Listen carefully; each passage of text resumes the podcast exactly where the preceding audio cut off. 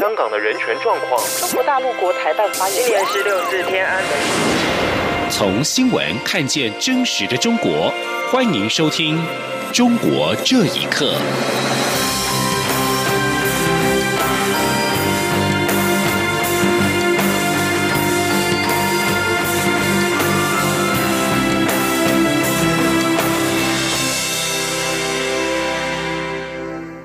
听众朋友们，晚安，欢迎收听《中国这一刻》，我是李自立。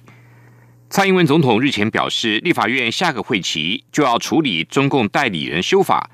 针对国民党批评是选举操作，制造绿色恐怖。对此，行政院发言人 Grass Yudaka 今天回应表示，中国已经提出了统一台湾的进程，其并吞台湾的想法人尽皆知，政府必须提出因应做法来保障台湾人民，也让民众安心。记者王维婷的报道。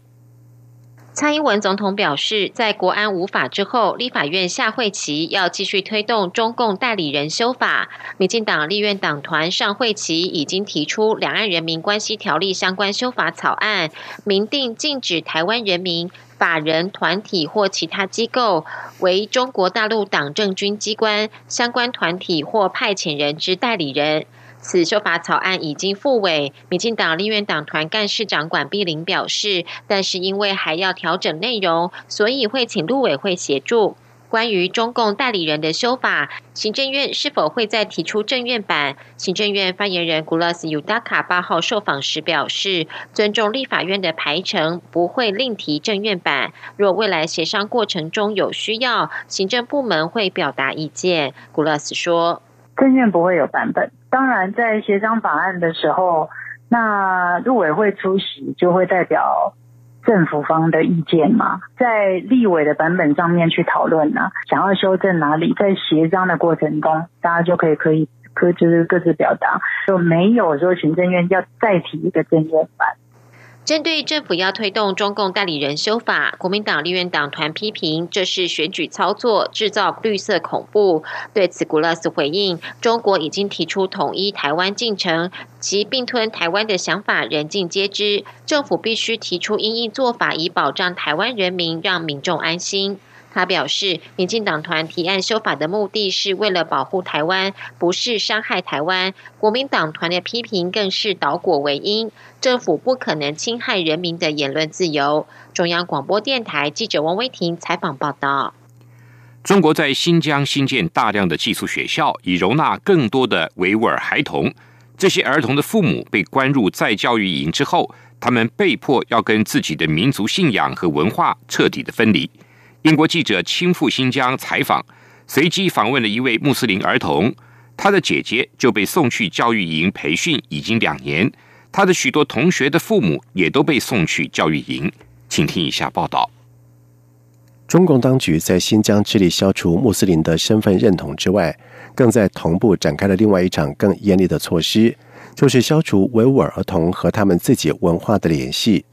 根据公开的资料，英国广播公司 BBC 记者发现了广泛的证据，证明新疆地区很多儿童被迫和家人分离，被政府集中抚养。记录显示，在一个村子里有400名的维吾尔儿童失去了父母的照顾，因为他们的父母都遭到了监禁，不是送去再教育营，就是关进到监狱里。英国广播公司记者访问了很多因为躲避中共当局打压来到土耳其探亲经商的维吾尔家庭。由于中国政府对于有海外关系的人就认定为恐怖分子送入集中营，他们很多人被迫滞留在土耳其，而这些人留在新疆的90多名孩子已经失踪，很可能是被当局送去集中管理。另外，有新闻特派记者也亲自到新疆观察幼儿园，发现奇怪的现象。一般家庭晚上家长会接小孩们回家，但是没有人进去或离开幼儿园。记者遇到了一位新疆小女孩，两人的对话证实了新疆维族儿童被集中监管的情况。我的姐姐被训斥2年，我们班的13个同学都受伤，他的爸爸妈妈去培训了。德国学者郑国恩表示，这种大量增建宿舍空间的做法，与新疆所谓再教育营的扩张，几乎对所有维吾尔族和其他少数的民族儿童造成影响。他并且指出，目前这些小孩处于严格封闭隔离的管理设施内，许多学校都设置了涵盖全校园的监视系统、围墙警报和1万伏特带电的栅栏。中共有系统地将穆斯林父母和子女分开的证据，说明了中共当局试图将新疆下一代人的宗教、语言和族群的根源切断，可将其称之为文化灭绝。央广新闻整理报道。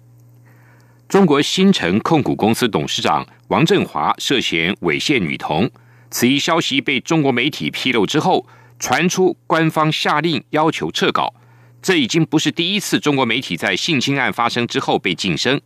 女权运动者吕萍表示，有钱有势者已经被视为中国权力机器的一部分。她也指出，因为中国的媒体受到政府的管理，才会发生这种撤稿的情况。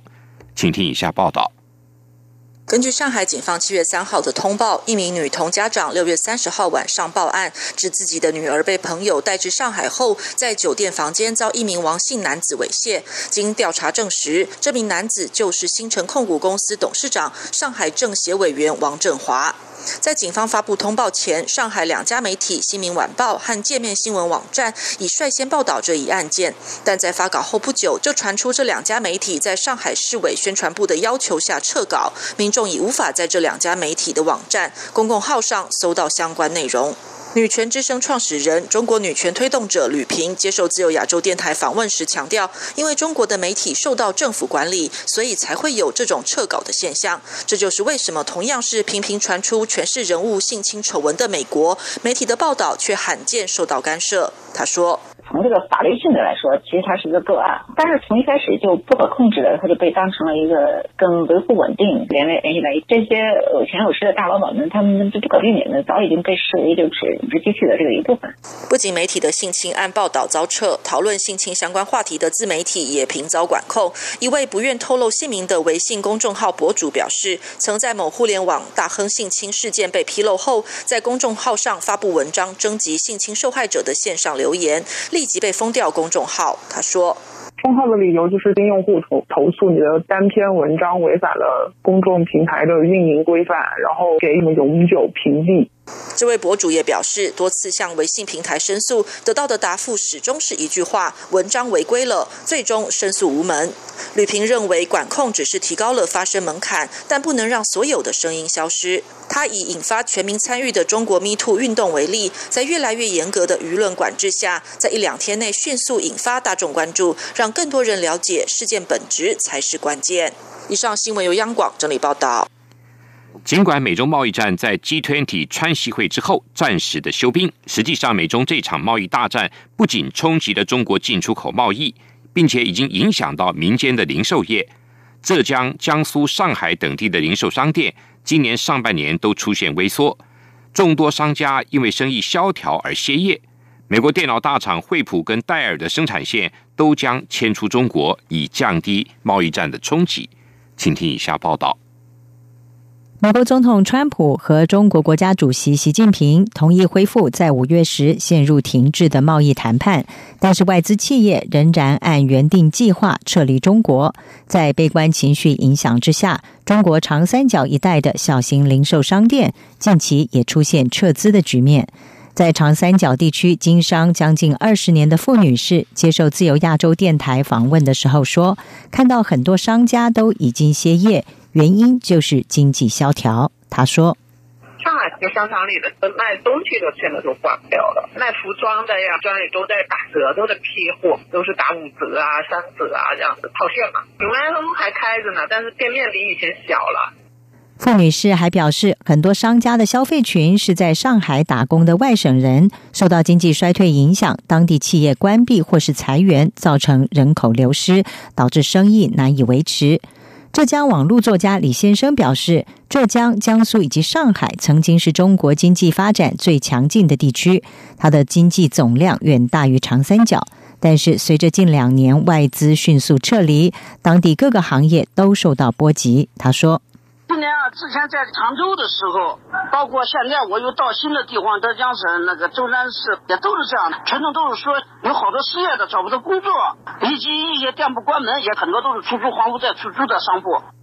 李先生也表示，美中贸易战造成经济下行，随之而来的就是失业以及物价上涨。不但中国民众对于经济情势感到忧虑，国际大厂也不看好在中国的市场前景。日经中文网引述惠普和戴尔供应链的多名相关人士透露，两家企业都已经开始计划将位于江苏、上海和重庆等地的笔记型电脑 20% 到 30% 的代工生产线转移到越南、菲律宾、印尼和台湾。目前已经开始在各地的代工厂商生产据点进行试产。惠普预计最快在7月到9月开始转移生产，而戴尔在越南、菲律宾和台湾的生产据点则已经开始进行小规模试产。另外，法国零售商巨擘家乐福也宣布将它在中国80%的业务出售，交易预计在年底完成，而此举意味着这些国际大型零售商都纷纷地展开撤离中国市场的行动。以上新闻由央广整理报道。在7号香港九龙地区反送中游行落幕之后，接下来14号和21号又有网民发起两场游行将要登场。14号的沙田游行已经获得警方许可，这将是反送中游行首次在新疆地区、新界地区举行。7月的香港几乎是每周日都有要求政府撤回逃犯条例修订、取消对612示威者暴动定性等诉求的游行。游行活动从香港岛延伸到九龙、新界，越来越靠近中国大陆。14号的沙田游行由沙田一隅主办，根据沙田一隅在社群平台脸书的专页，游行已经正式申请警方的不反对通知书，路线则还在跟警方研商，一确定就会公布。根据香港媒体香港01的报道，沙田一隅的召集人梁延峰保守估计会有超过1000人参与这次游行。他还说，网民希望每个星期都有好几个区举办游行，接力的让全香港都有游行。另外，位于新界西贡区的将军澳区政联盟跟将军澳民生关注组也将在21号举行大游行。根据港媒流动媒体报道，这次游行除了5大诉求，另外也争取拒绝红色媒体跟守护新闻真相。中国政府显然加大了对德国媒体网站的封锁，继德国电视一台每日新闻网站受到封锁之后，法兰克福汇报的网站现在也被中国封锁。根据法兰克福汇报6号的报道，法兰克福汇报的网页成了中国网络审查的受害者。自上周以来，法兰克福汇报在线版中国无论是透过电脑还是手机都无法打开。除此之外，德国新闻杂志《明镜周刊》在线在中国也被封锁。在此同时，瑞士广播电视台也成了中国网络审查的牺牲者。为什么中国封锁了多个德语媒体，目前还不清楚。无论是中国网络审查机构，还是共产党的组织或政府部门，都对外国驻北京记者的询问不予答复。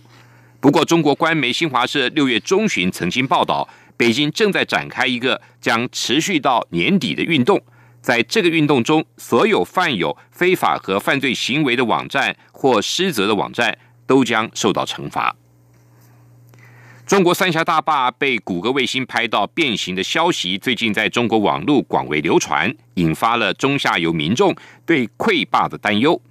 中国新京报跟中新网分别在7月6号和7号引述专家承认三峡坝体确实出现变形，但解释那是三峡坝体处于弹性状态，并且保证一切都正常。